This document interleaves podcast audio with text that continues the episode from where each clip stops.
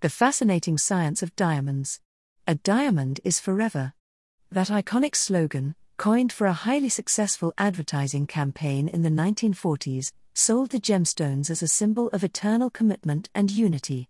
But our new research, carried out by researchers in a variety of countries and published in Nature, suggests that diamonds may be a sign of breakup too, of Earth's tectonic plates, that is. It may even provide clues to where is best to go looking for them. Diamonds, being the hardest naturally occurring stones, require intense pressures and temperatures to form. These conditions are only achieved deep within the Earth. So, how do they get from deep within the Earth up to the surface? Diamonds are carried up in molten rocks, or magmas, called kimberlites. Until now, we didn't know what process caused kimberlites to suddenly shoot through the Earth's crust, having spent millions, or even billions, of years stowed away under the continents. Supercontinent cycles. Most geologists agree that the explosive eruptions that unleash diamonds happen in sync with the supercontinent cycle, a recurring pattern of landmass formation and fragmentation that has defined billions of years of Earth's history. However, the exact mechanisms underlying this relationship are debated. Two main theories have emerged. One proposes that kimberlite magmas exploit the wounds created when the Earth's crust is stretched or when the slabs of solid rock covering the Earth, known as tectonic plates, split up. The other theory involves mantle plumes, colossal upwellings of molten rock from the core mantle boundary, located about 2,900 kilometers beneath the Earth's surface. Both ideas, however, are not without their problems. Firstly, the main part of the tectonic plate, known as the lithosphere, is incredibly strong and stable.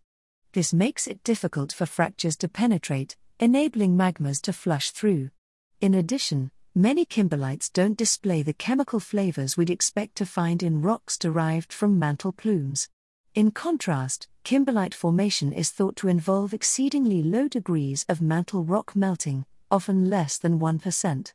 So, another mechanism is needed. Our study offers a possible resolution to this long standing conundrum. We deployed statistical analysis, including machine learning, an application of artificial intelligence, AI, to forensically examine the link between continental breakup and kimberlite volcanism. The results of our global study showed the eruptions of most kimberlite volcanoes occurred 20 to 30 million years after the tectonic breakup of Earth's continents. Furthermore, our regional study targeting the three continents where most kimberlites are found Africa, South America, and North America supported this finding.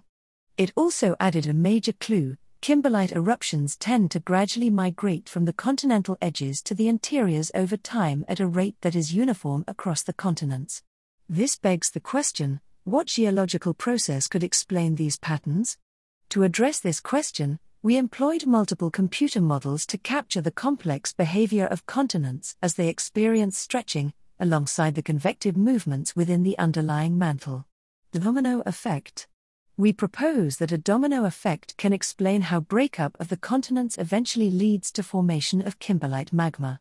During rifting, a small region of the continental root, areas of thick rock located under some continents, is disrupted and sinks into the underlying mantle.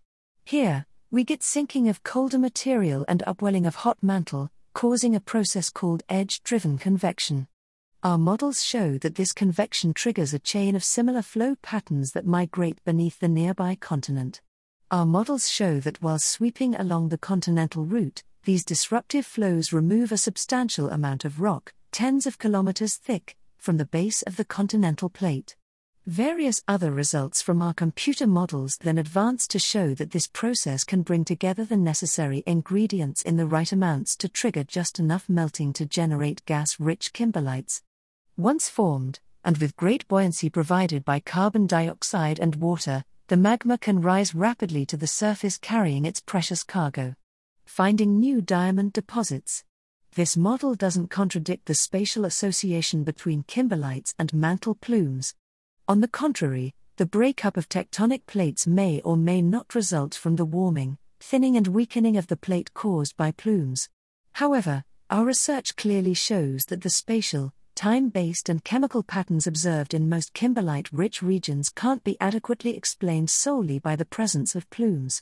The processes triggering the eruptions that bring diamonds to the surface appear to be highly systematic. They start on the edges of continents and migrate towards the interior at a relatively uniform rate. This information could be used to identify the possible locations and timings of past volcanic eruptions tied to this process, offering insights that could enable the discovery of diamond deposits and other rare elements needed for the green energy transition. If we are to look for new deposits, it's worth bearing in mind that there are currently efforts by campaign groups to try to eliminate from world markets those diamonds that are used to fund wars conflicted diamonds, or those coming from mines with poor conditions for workers. Diamonds may or may not be forever, but our work shows that new ones have been repeatedly created over long periods in the history of our planet.